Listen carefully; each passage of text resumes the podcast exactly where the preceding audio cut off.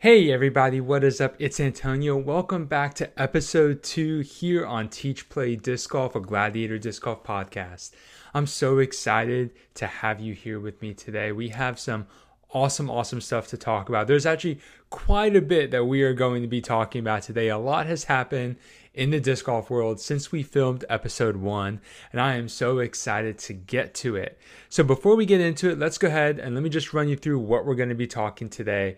We're going to talk a little bit about Gannon Buhr. We're also going to touch on Drew Gibson and some of the stuff that's been going on with him. Then I'm going to share a disc golf skill that I've been working on that I think is going to help a lot of people out there if they put this skill into practice. Then we're going to do a disc review of probably my favorite, uh, definitely my favorite mid range, possibly my favorite disc ever.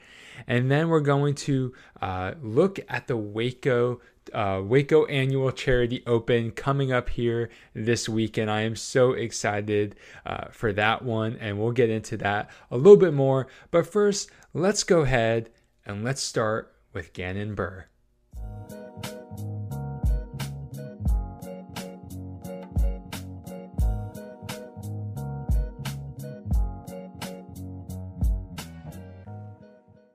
Alrighty, so as the disc golf world is aware, a lot has been going on with Prodigy Discs and Gannon Buhr. And it's been one of those things where there's been a lot of uh, there there's been a decent amount of information shared, not a lot of information. It actually almost seems like the last uh, week or so things have been a little bit quieter. Uh, it's fortuitous for Gannon that things have been a little quieter because I think as a little bit more information has come out. People aren't necessarily siding with Prodigy because they know that there are some legitimate issues that Gannon brought to the forefront uh, that people have with Prodigy, uh, specifically their discs and also how they run their company a little bit. But I think people were also starting to see, like, hey, Gannon Buhr his mom, and whoever else was on his side may not have handle this appropriately or in the best way.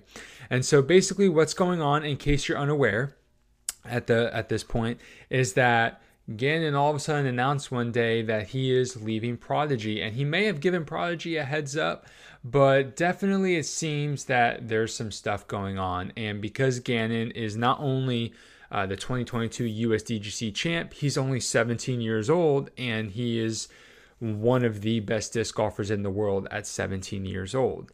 Uh, not just like what he's won, but skill wise and rating wise, he's very, very good. And so Prodigy and they is basically suing Gannon Buhr is the only way to put it. That's literally what they're doing. And because they're suing someone who's 17, they're suing a minor, which uh, means like his mom is involved because it seems like his mom is kind of representing him in a lot of these things. And then a lot of the discussions with Prodigy, since he's been throwing Prodigies, I think since he was like 13 or something, or maybe even younger, maybe 11. So there's definitely been some stuff going on there. And uh, I am not actively on Reddit, but I do know I'm on some other uh, disc golf communities, and they've shared some of the information uh, that has been shared publicly about the lawsuit and all these other things. And kind of, I just wanted to give my opinion about some of that. I am not exactly one side or the other. I am very much in the middle, and there's a few reasons for that. One, I don't know all the information. I don't think anybody really does. And chances are the way this entire thing is going to go is that nobody's going to really get all the information to come to uh, an objective decision. That's going to probably happen behind closed doors if I had to guess. And so, because of that, it's just kind of our opinions that we're talking about now. And so, on one hand, I get where Prodigy's coming from. It's like, getting you sign a contract for X amount of dollars for these discs, that kind of thing. But at the same time, disc golf is in this weird state where it's like contracts haven't really meant much up until like a year ago. And even then, contracts still aren't meaning a whole lot. And what I mean by all that is like we see players all the time leaving contracts early and really without any sort of consequence for leaving them early or breaking their contract. In other sports, an athlete can't just go and break a contract whenever they want because there are consequences for those things. And disc golf hasn't really been having that sort of uh, consequence for disc golfers. Uh, but I think that is starting to change, and we'll get to that in a little bit. But the thing is, like, Prodigy, okay, you want to you want to sue because you want to keep your best athlete on your team, but that's not really a good look for you, especially when uh, the player you're suing is 17 years old. Um, also, it definitely is kind of like a uh, a slap in the face to Kevin Jones because in the lawsuit, in the filing, they basically said Gannon is our you know best player, our top tier, and if we lose him, we lose basically all of our business. and if you're Kevin Jones, it's kind of like wow I literally have a line of discs that have been coming out since last year and all this other stuff. Now, to be fair, uh, Gannon is much better than Kevin Jones, at least as of right now. And Gannon has performed better overall, has won tournaments. But KJ almost uh, turned that around at the Las Vegas Challenge. He almost did. I was wanting him to do it just for himself to kind of put his stamp back on the Disc Golf Pro Tour and say, like, hey, I'm still here but he came up just a little bit short, and we talked about that in last week's episode. So that's kind of the whole Prodigy side. I, I don't entirely agree with them, but I understand why they might be doing it. I just don't think it's a good decision to do. I think it Prodigy's in a position where it's a bad look either way. If you can lose another player, it's like okay, you lost Katrina Allen, you lost Chris Dickerson, now you lost Gannon Buhr. And that's just within the last like three years. That's not even counting all the other pros that have left. Jeremy Koling used to be on Prodigy. Ricky Wysocki used to be on Prodigy. Paul Ulibarri used to be on Prodigy. Like all these players that are great at other manufacturers now used to be on Prodigy, and they're not there anymore. So Prodigy kind of has this history. Um, but the thing is, like, they're just in a really tough position, and I don't envy them because they're really in a lose lose position. So, my opinion about Prodigy and this entire thing, and this may not be the most popular opinion, is that they might just be taking one for the team. I really think that they're reaching a point where where disc golf is reaching a point with contracts and all this other stuff that people are starting to take them a little bit more seriously, but not like they should. And I think until something dramatic happens that really kind of like wakes everyone up, that the contracts and agents and all this other potentially like, you know, a players association, which you know I heard another podcast talking about that, the disc golf podcast, which is awesome. If you're uh, wanting to check out another podcast, check out the Disc Golf Podcast. Joe and Robin, I've been listening to them for years. They have talked the, in the most recent episode, I believe 275, they talked about like the possibility of a players association, but that being probably several, several years, if if it's ever going to happen, several years away. And I just think that Prodigy is taking one for the team because everyone's realizing contracts are becoming more important. They need to be more ironclad. People need to have consequences if they break it. And Prodigy is just kind of the loser in this situation where they're making it evident like, hey, manufacturers, retailers, sponsors, whoever you are, when you make a contract with someone, you need to protect yourself. Uh, before just being excited to have someone really good on your team. Um, because who knows what's going to happen to Prodigy after all of this is said and done. Um, you know, definitely not the best look. So I think they might be taking one for the team. Who knows if Prodigy's going to last very long after this? I imagine though, since they manufacture their own discs, they're not going to go completely out of business. But the thing is, I've already seen people like getting rid of Prodigy discs like crazy. I saw a guy on Facebook selling his entire lot. I think it was for like 2,000 or three thousand dollars, but it was like an insane amount of discs, like just straight up selling them, which was wild to think about. But now on the other side, you have Gannon Buhr with some legitimate complaints. You know, one of the things is that the two biggest things that I have heard, not only uh, from Gannon, but from other people who have ever tried Prodigy, like myself, I've tried some of their molds, is that it's inconsistent.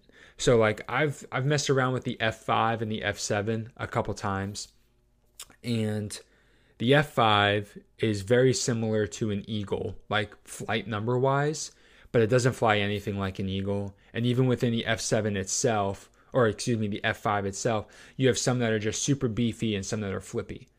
Even worse, I've tried an F7, which, if you are familiar with Prodigy, that's their most understable fairway driver. Excuse me, F5 is probably more like uh, an FD. I might be thinking F2, which would be more like an Eagle.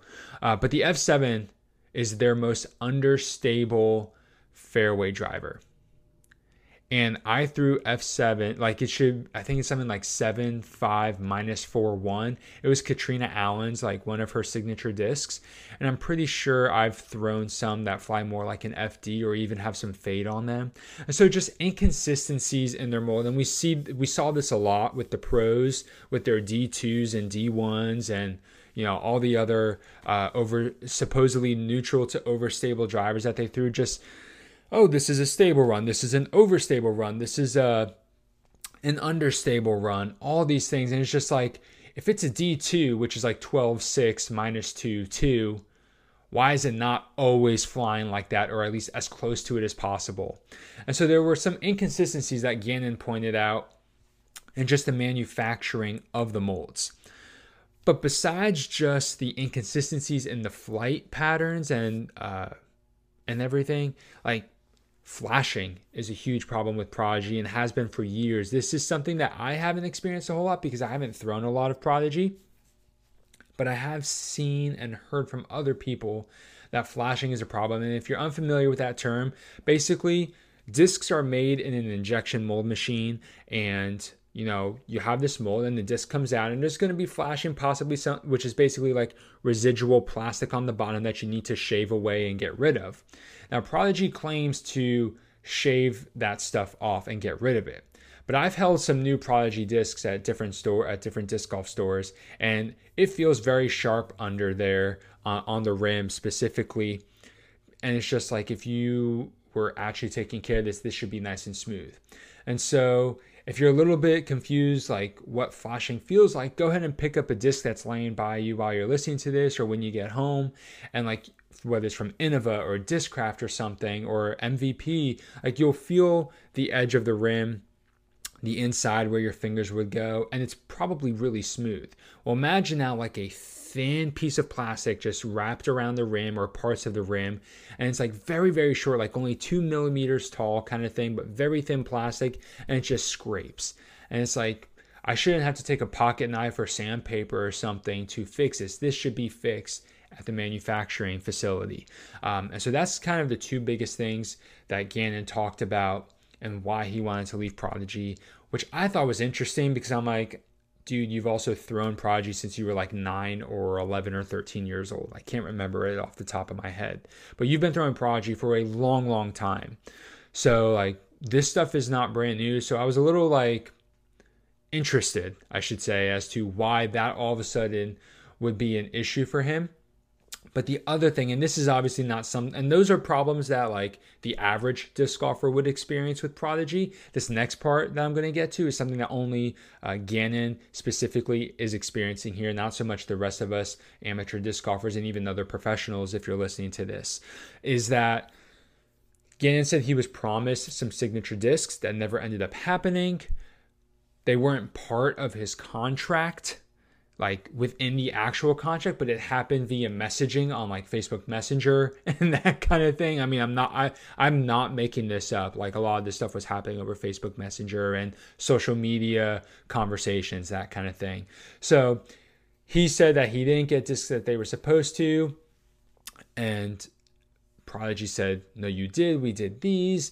Back and forth, a little bit of that. There was some money that he never got. He eventually did end up getting some money. So, all of that to say, Gannon, I think, definitely has a leg to stand on with some of this, but I don't think he handled it the best way. He's obviously very young and doesn't have, I think, the kind of life experience yet to know how to properly handle something like this. Like, you know, he had some options, and the first option would be would like talk with your manufacturer. Uh, it seems like kind of people were caught off guard at Prodigy that he was leaving because he posted it. on social media. And that kind of seemed like to be his big announcement. And so I definitely think like he needed someone in his corner to say, hey, let's go talk with Prodigy. Let's figure this thing out. And the thing is, like, these conversations could have been happening. But like I said, we don't really know everything. Like, we know a lot of stuff as a disc golf community, which I think, you know, three years ago we wouldn't have found out about all this. But I think now we're finding out a little bit more. So it's very interesting stuff. I'm kind of in the middle. I don't think necessarily either side is wrong. I think there are both sides have handled some things incorrectly or like they could have been a little bit better about handling it this way rather than that than what they chose to do. Um, overall, I am excited to see what happens because I think if Prodigy and Gannon can kind of like amend their relationship, that'd be really good for both sides because Gannon sells so much plastic and he would really benefit from that. And basically, you know, yes, Kevin Jones is there, but besides the two of them, there's as far as I can think of, like they have a couple other um, sponsor pros, but like those two guys probably sell the most discs. Yes, you have Isaac and Ezra Robinson and Alden Harris and a couple others, but like those three guys are not selling the same amount of discs as Kevin Jones and Gannon Buhr. And Gannon Buhr is far and above based on you know what we've been told and what we've heard like selling more discs than kevin jones is even selling so like it would be helpful for him to make more money with that but also for prodigy to be able to sell more discs instead of losing a huge uh, a huge part of their business. So it'll be interesting to see how that all plays out and i really don't think we're going to hear anything um, until like several months down the road and it's going to be like yep i'm on team prodigy or i sign a new contract or at the end of this year i'm going to fulfill my contract because it's a two year contract one year last year and now this year is the second year I'm going to fulfill it and then finish out the year with prodigy and then go elsewhere um, that's basically what i think is going to happen we'll see what happens hopefully within a few weeks that it can be resolved or in a couple months is what I'm thinking. Now, the next thing that I want to talk about is another disc golfer. If you watched uh, the Las Vegas Challenge, the final round specifically, you would have seen Anthony Barela kind of losing handle on the lead, kind of starting to uh, basically almost like not be in contention anymore. And so he's kind of scrambling at the end here, trying to put some drives together and get some birdies, get back in contention. He had a throw that went behind a cameraman, but close enough to the cameraman that it also hit the guy who was basically doing the rangefinder so that they could see how far he threw, that kind of thing. Now, typically, cameramen are standing in a spot where the disc really isn't going to come to them. I mean, there's zoom on camera lenses, we see it all the time in, in the in the live video. But the thing is like Anthony Barela throws so far, and the cameraman still has to be in a position to see him down the fairway and be able to follow the disc. It just seems like this disc kind of just kept going straight, and there was a basically a, a bunker right behind the camera guy, but more importantly, right behind the rangefinder guy, and who was probably a volunteer, not being paid.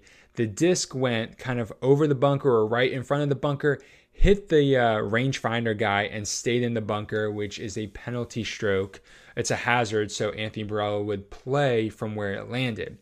Now, we don't know with 100% certainty that the disc wouldn't have ended up in the bunker, if I'm remembering correctly, but most people are certain that it would have skipped right over and he would have been in bounds, which is kind of why there's this big frustration about the whole thing. Well, that's the situation that happened. Anthony Barela had a drive that's basically kicked out of bounds um, when it would have been in bounds by someone who isn't really supposed to be in that position to mess up a shot. Well, Drew Gibson went and made a hoodie that says four on it. And he got a lot of uh, a lot of criticism, took a lot of crap for it uh, on his Instagram page on his website. You could go buy it. it. I think it's probably still available. But basically, it says four, kind of playing off of the whole, you know, thing that happened, taking advantage of the situation in the sense of being able to make some money off of it. Now, I don't have an issue with someone seeing an opportunity and taking it, but it's also like I don't know. It's just a, a, maybe a little tasteless, you know, like taking advantage of a situation that was outside of Anthony Barela's control, and then basically harassing is not the right word, but basically uh, making a profit off of someone's expense who is a more than likely a volunteer who wanted to like be a part of the event and like help the tournament. And that person's already feeling horrible enough as it is. And you now go and make like a hoodie and everything out of off of their expense.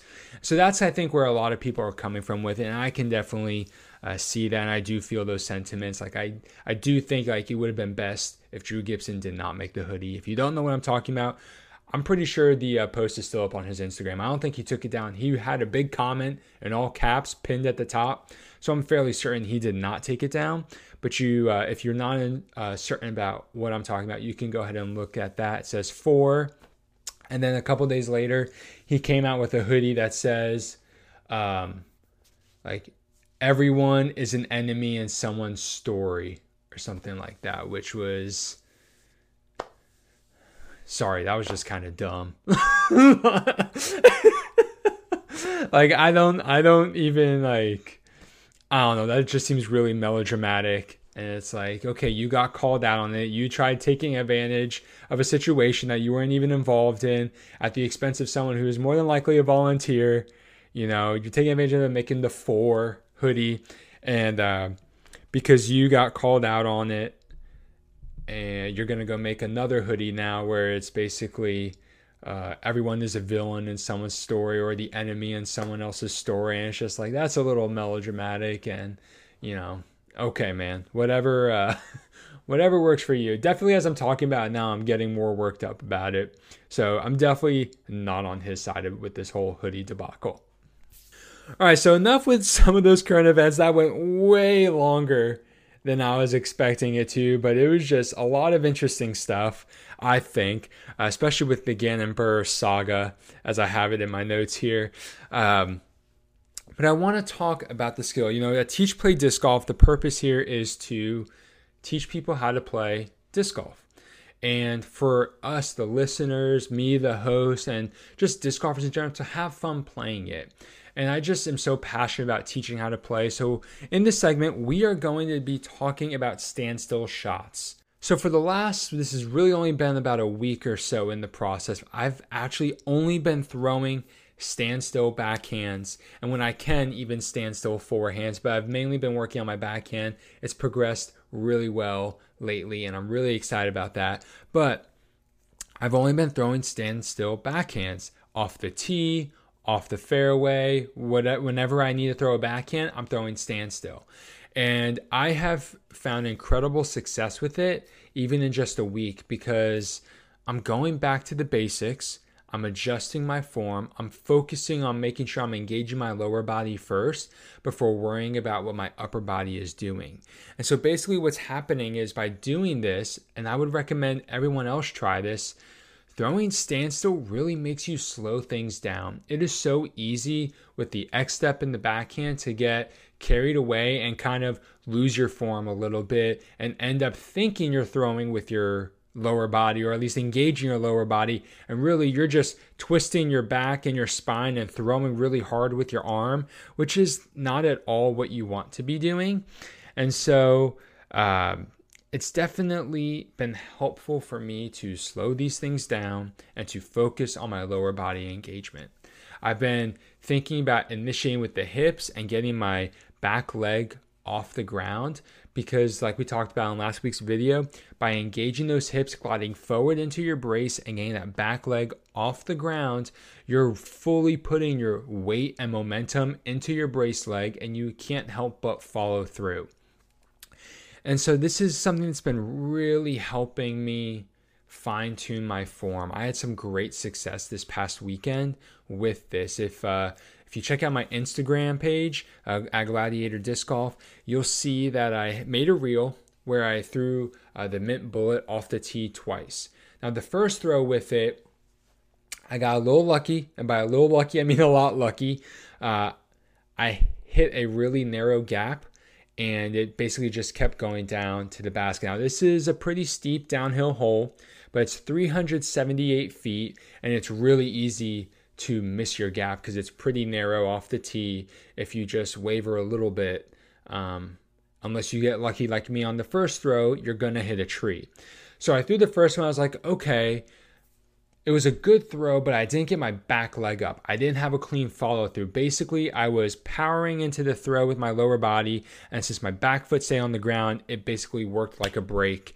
And so I was like accelerating and braking at the same time, which is kind of why I didn't have a, a throw that hit my line. So I was like, okay, you know what? Let me take my other mint bullet, one of the new glow ones and let me make sure that I do the same thing to start my throw, but get that back foot up.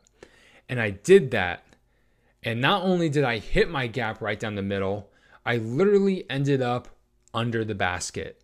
Um, it was awesome to watch fly through the air.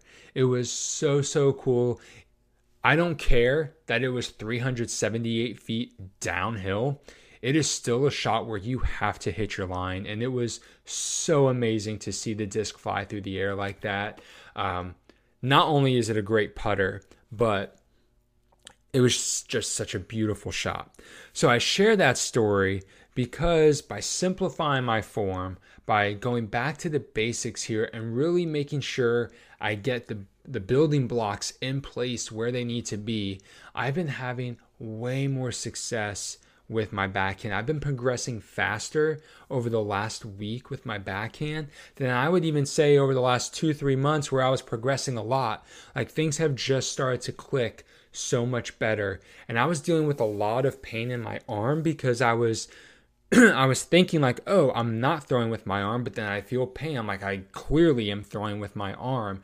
And so going to that stance has just helped me separate kind of my upper and lower body and just focusing on that. And that has helped tremendously.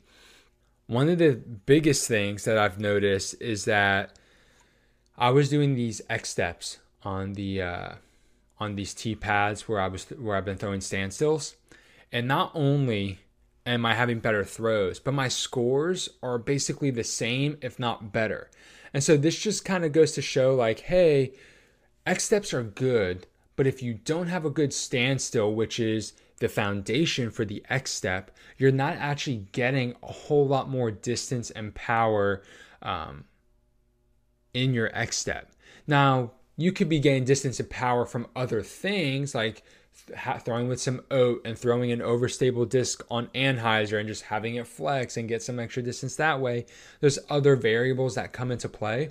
But if you're talking about you know, trying to keep your form as uh, similar to your standstill in, in your X step, it's like, oh, if you're not getting that much further distance, something is wrong here. And it's that transfer of power from the lower body.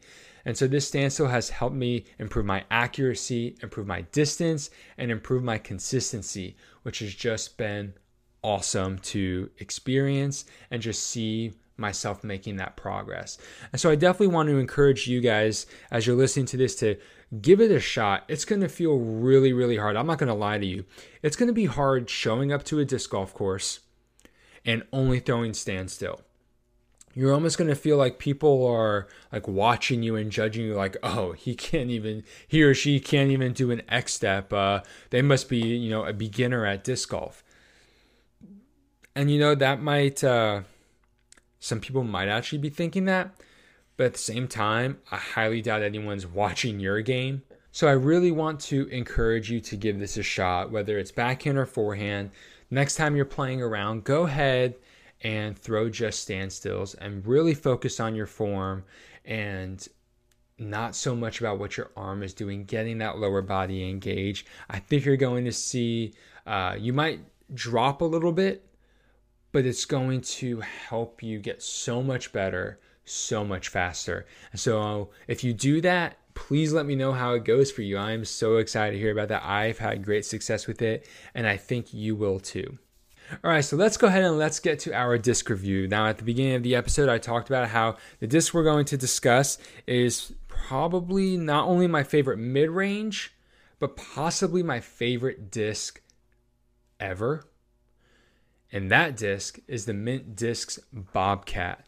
The Bobcat is a five speed, five glide, zero turn, two and a half fade mid range. It might be four glide, actually, come to think of it. Um, it's an overstable mid range. Think of it like in the same ballpark uh, numerically, you know, flight number wise, as something like a Rock 3, uh, a Buzz OS. Not as overstable as an MVP deflector, but in that family of overstable mids. It is one of the discs that I, my buddy Matt gave me a Bobcat probably two years into playing disc golf. And I was like, this thing is just so overstated. It was one of the Sublime Bobcats, like first run Sublime with the really cool Bobcat stamp on it.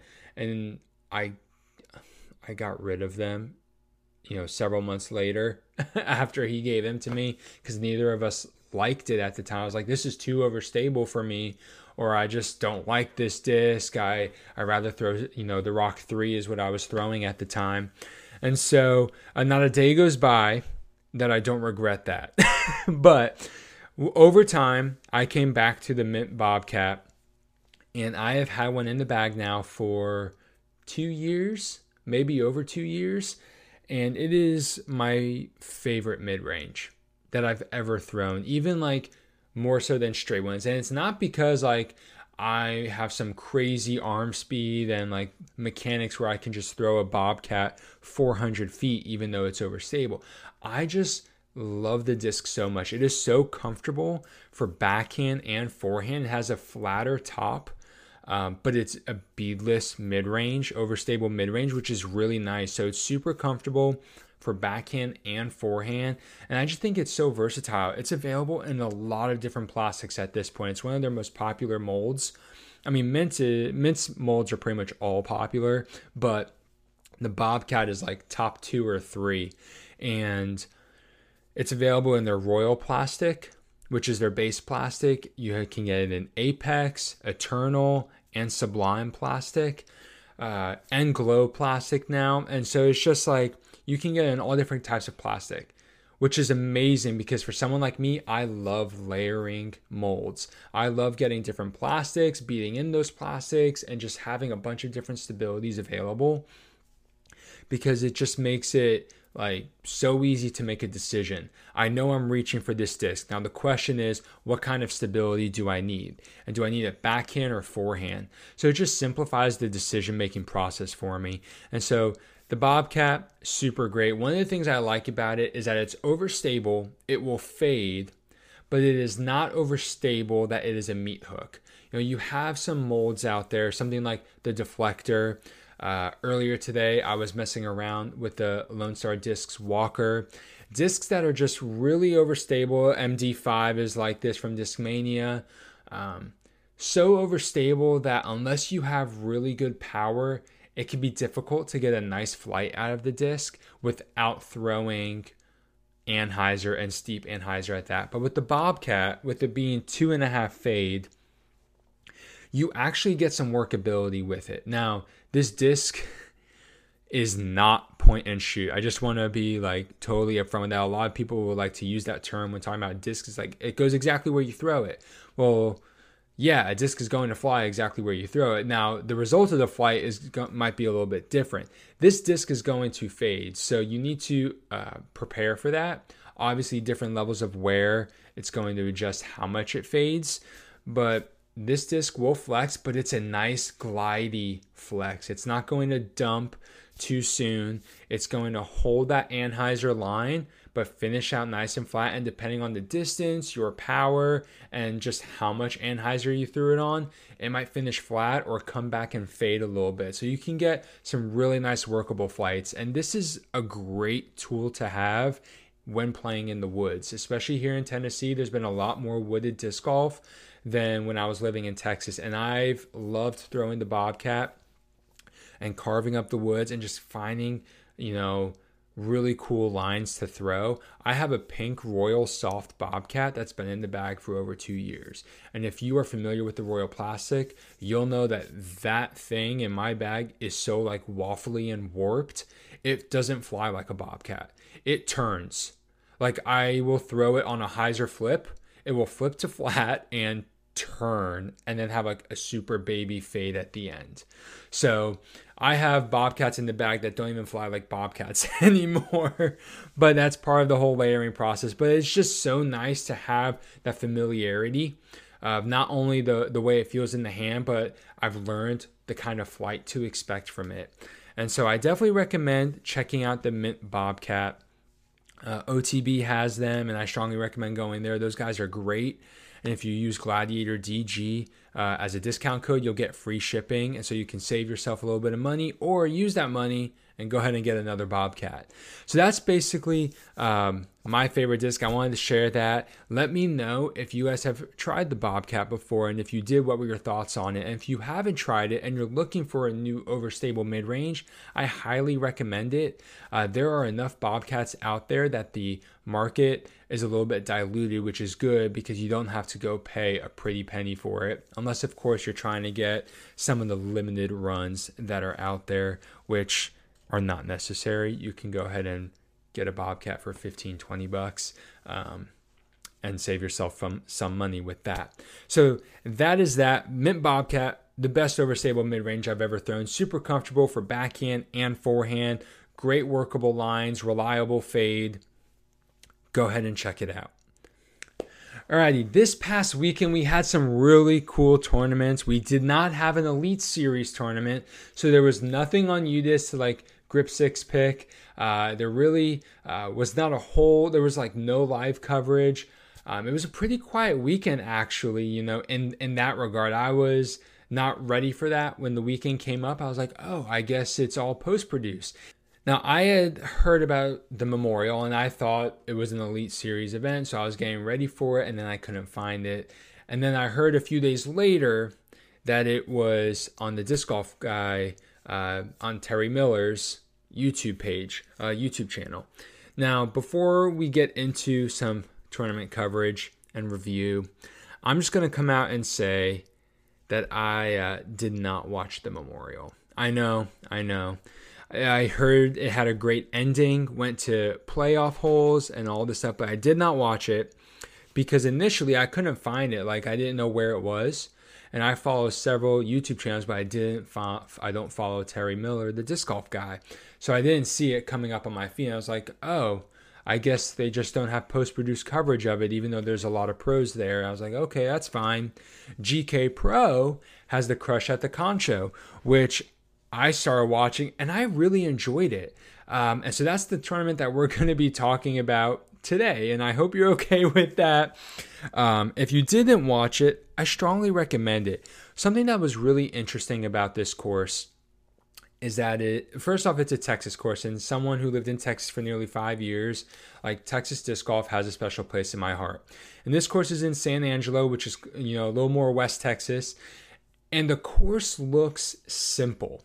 Like it looks like it could be so easily repetitive hyzer over the trees or just like straight tunnel shots the whole way. But like Joel Freeman and Casey White were talking about, and, and they were hosting it on GK Pro. By the way, they did phenomenal. They talked about how like the course designers did a really good job making sure that every hole felt different, that every hole was a different shot, that you couldn't only throw the same shot over and over. And so this event was an A tier and it was just really good, really enjoyable. No, it's not the most like aesthetically pleasing to look at on coverage, but it was really cool watching coverage and seeing just all the different lines that the pros were taking and just the different uh, skill sets and what they preferred to do in certain situations. So, the two big names, there were three big names at that tournament. You had Joel Freeman Emerson Keith, and Nico Locastro. And it was really cool because all three of them were on the feature card for round one. And uh, unfortunately, Nico didn't play super well round one. He actually struggled a lot. I think he only shot like three under. He actually shot nine strokes worse than Joel Freeman, who shot like a scorching 12 or 13 under first round, I think. It was something really, really good. Um, he performed really well. And so Nico wasn't on coverage the rest of the weekend, but we'll get to some of his results here in a little bit. Um, So round one was really cool. You had Joel and Emerson who played really well there. Few, Joel had maybe a two or three stroke lead, did really well after round one. He is someone that over the last year and a half has really come into his own. Like Joel Freeman's been touring for a while, but something over the last year and a half, he's just been in in uh in contention for wins way more than I remember him being in contention for wins before. He's doing really well on tour, and he's kind of a dark horse in the sense, uh, in my opinion, f- for this year. Like, he could be someone that comes and wins some pretty big events. Now, I'm not saying like world champion USDGC, but I'm also not counting him out either. I definitely think that there is something to his game. He has a great backhand and a great forehand. He has power, touch. His putting is pretty good. Uh, he's a pretty good putter, definitely one of the better ones on tour. I think for him, it's just a matter of keeping it all together, like skill wise, but then also the mental game. And that's been something that he's talked about on his Instagram page about just his mental game and his mental strength dealing with adversity on the course, not even like adversity with other players, but just with his with himself and like when he's not performing well, being able to overcome that or work through it. So Joel Freeman's kind of like my dark horse pick uh, for this year. I do I am I going to pick him for every event? No, but I definitely think he's going to surprise a lot of people. And Emerson Keith played really well. He is in his first year with Lone Star Discs, and he is just seen. He seems so comfortable with his bag, with the discs he's throwing, but most importantly with the putter. Emerson's putting with the Victor Bluebonnet, which is a super straight putter. It's zero turn, one fade, two three. Excuse me. The Bluebonnet is two speed, three fade, zero turn, and one. I just messed all of that up. Holy smokes. Okay. The Bluebonnet is two speed, three glide, zero turn, and one fade. So a very straight putter. And Emerson's a spin putter, so having that nice neutral disc is perfect for him. And he was just cashing in putts all over the course. And so after round one, we had a new card for round two. Nico was off that card, and you had this forehand player. I think it was Blake, uh, like Whiteside or Blake. Um, anyway, forehand player, really good. Had a good backhand too. Threw in the like his form was so interesting because he threw as if he was almost just relaxed. Like he, you could tell he was relaxed, but his form was so relaxed too, which is which was very interesting. And he crushed, but he especially crushed forehand. Like he was trusting overstable discs on such wild anhyzer lines, and they always fought out. And like he was getting some ridiculous distance with the forehand. He played really well. But round two and round three actually had the same card. But you know, I, like I mentioned, Nico didn't perform super well round one. He only shot like three or four under. He came back with like a 12 under in round two. And then in round three, he scored really really well he had another he had like a nine under round and so he actually finished and we'll get to the uh the standings in a little bit but i'm pretty sure he finished like tied for third or in fourth so he kind of you know he climbed his way back into like a podium finish or close to a podium finish so that is really cool for him as someone who is also thrown with a brand new bag all lone star discs so that's that event was something that i thought was really fun to watch, probably more out of personal preference. Um, because I saw the trees that they were throwing around and through. I'm like, oh man, I've dealt with courses that have had those trees. And if you haven't played in Texas, I know it could be hard to believe, but those trees that you see on coverage in these Texas courses, like Crush at the Concho and you're going to see in Waco, they really hate discs. like, it is so, so, so rare for a disc to hit those kinds of trees and just be totally fine. Like, uh, not saying that the disc will break, but even hitting a twig on the edge, it's probably going to knock your disc down, and you're gonna be like, well, that sucks because I didn't get nearly as far down as the fairway. It's not as soft as a tree, so to speak. Like, it does, it's not as flexible, um, and the discs just get caught up in them so easily. Uh, but you know, this round, this tournament was a lot of fun to watch. And it was proof to me that uh, there is Texas golf that isn't as boring as it looks. There are some challenging holes out there.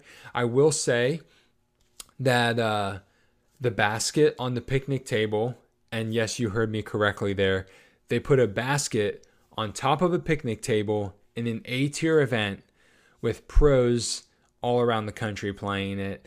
Uh, that was a little cheesy. That was a little hokey. Um, they probably could have come up with something better, like either just make it an elevated basket basket with a taller pole, or just put it on the ground.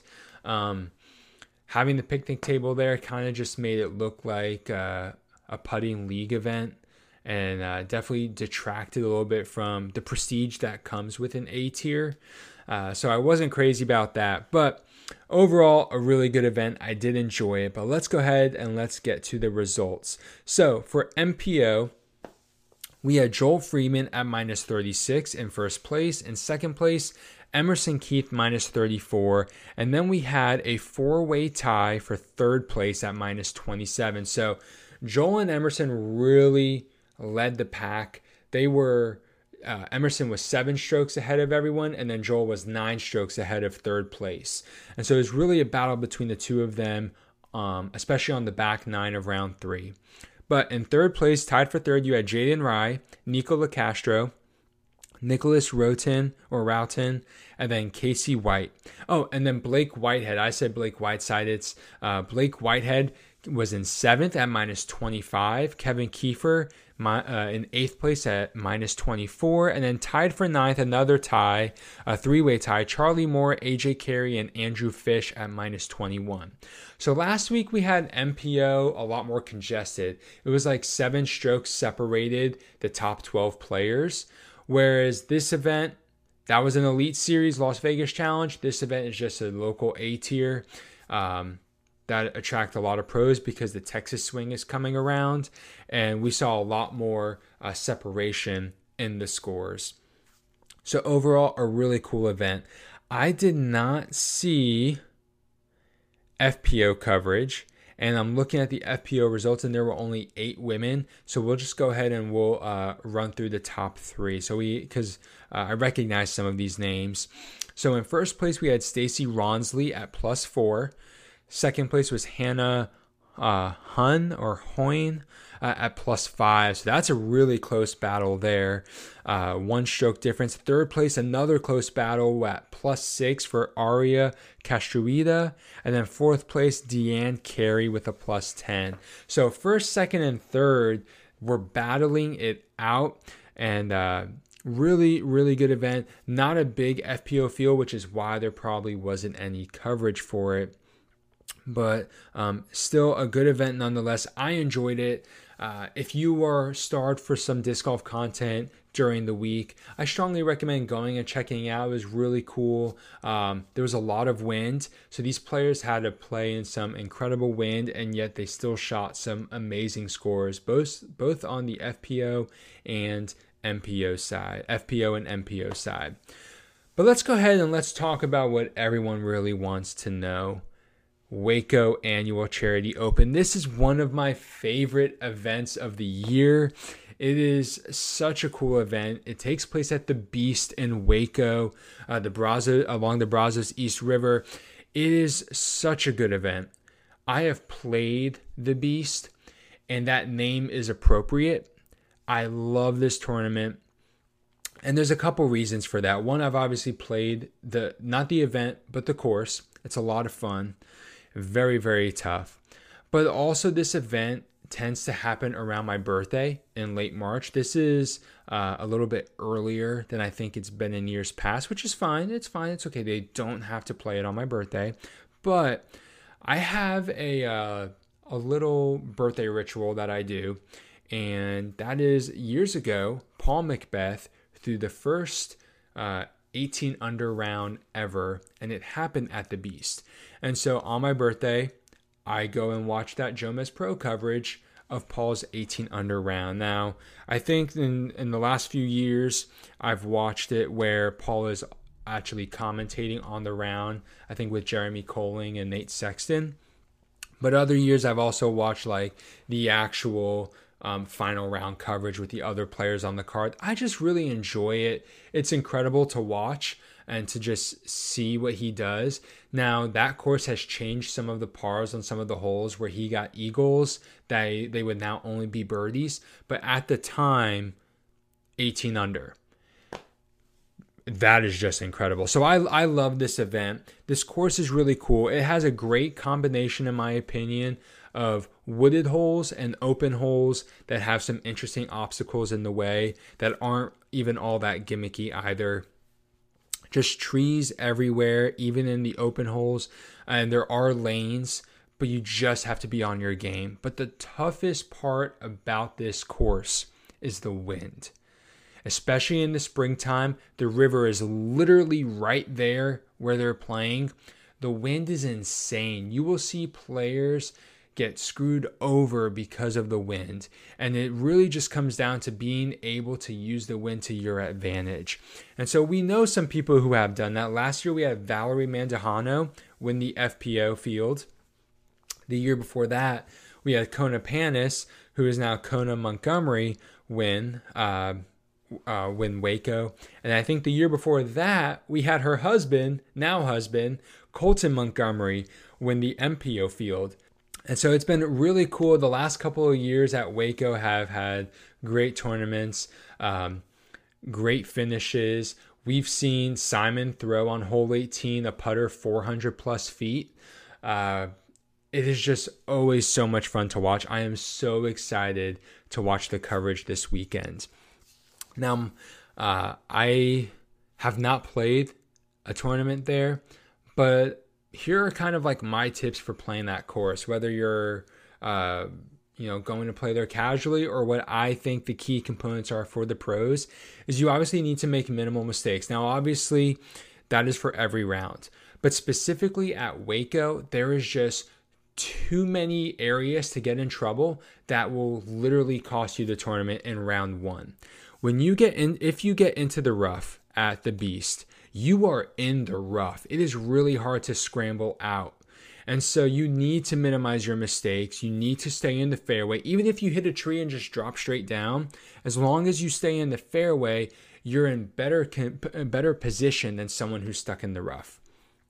And then the other thing is to use the wind to your advantage. Now, this is easier said than done because some holes you're going to be throwing into the wind or with the wind, and that may not entirely be what you want. But finding ways to use the wind to your advantage, you are players are not going to beat Mother Nature. So you might as well have her on your side. And so I definitely recommend using the wind to your advantage. I think the winner this weekend is going to make the fewest mistakes. They're going to stay in the fairway they're going to use the wind to your advantage and they're going to handle the temperamental Texas weather. We've seen it in years past where round one is freezing cold. We got hoodies and beanies and gloves on. And then by round three, they're in t shirt and shorts and they're sweating and drinking water like crazy and Gatorade. So being able to handle the changes in the weather, how that's going to affect not only your grip on the discs, but also the discs that you throw.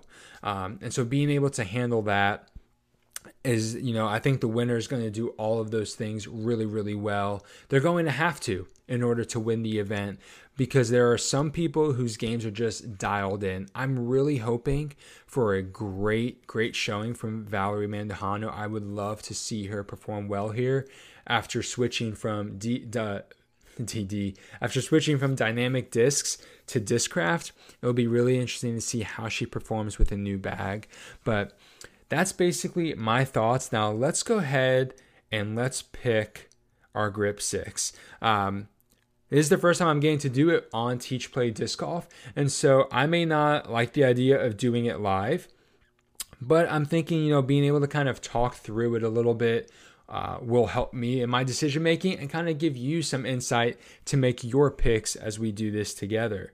Uh, so I'm obviously going to go with Paul McBeth. He always seems to perform well here. I like him a lot on this course. Obviously, I talked about his 18 under round. It's a lot of fun to watch that.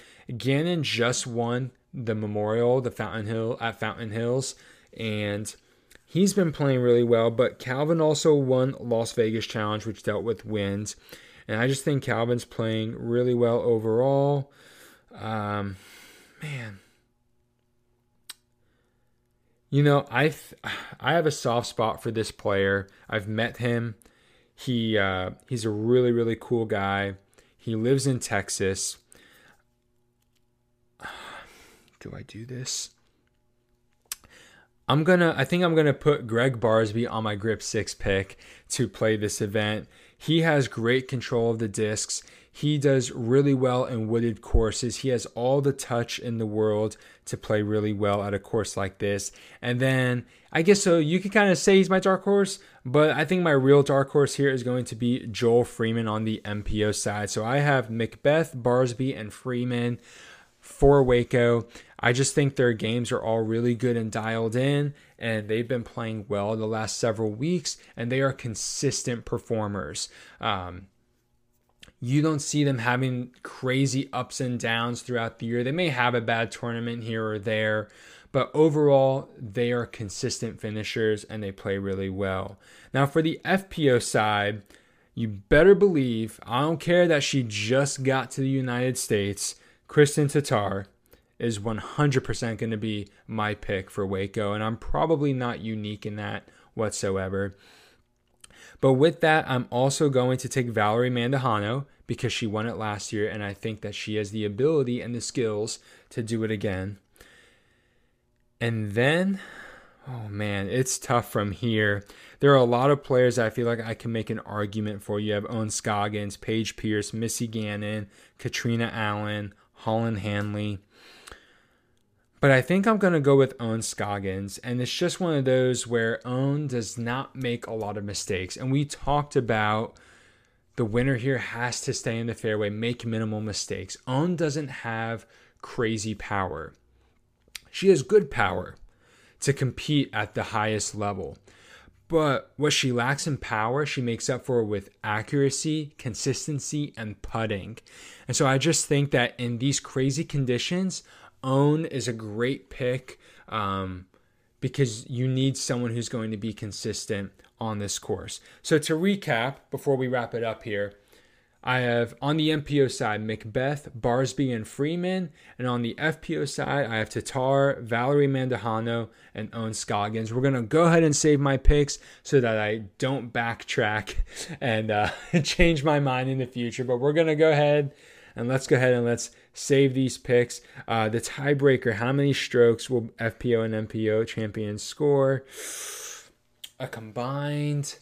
Uh, man, I didn't. I forgot they asked this question for tiebreaker. Um, I think scores in the past have been like the 30s or 40s. So we'll go ahead and we'll say 55.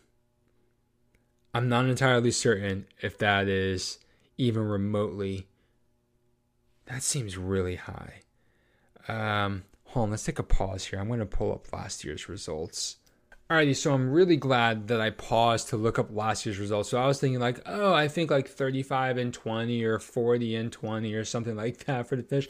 I'm really glad I looked that up because last year the winning score for MPO was minus 23 by uh, Paul McBeth. That's right. He won it last year too. I totally forgot about that. That's right. Luke Humphries almost won it. Oh man, it feels like years ago. And then FPO, Valerie Mandujano won it at minus nine. So that only adds up to be minus 32 as the final score. So I'm going to go, oh man, I'm going to go 35. I'm going to give the over on last year's scores. I'm going to go 35 as the tiebreaker for the total strokes between MPO and FPO. And so we'll go ahead and we will lock that in. Um, I am super excited for the Waco Annual Charity Open, guys. I hope you are too. And that's basically all I have for you today. I hope you enjoyed this episode. If you did, go ahead and please leave a review if you're listening to it on the podcast, or go ahead and comment down below and like this video if you're on YouTube. I appreciate the support. Well, that's all I have for you today here on Teach Play Disc Golf, and I want to leave you with three things. Remember to teach someone how to play disc golf this week, whether it's a family member or a friend. Go ahead and teach someone, be kind to someone out on the course. Most importantly, have fun playing disc golf and have a great round.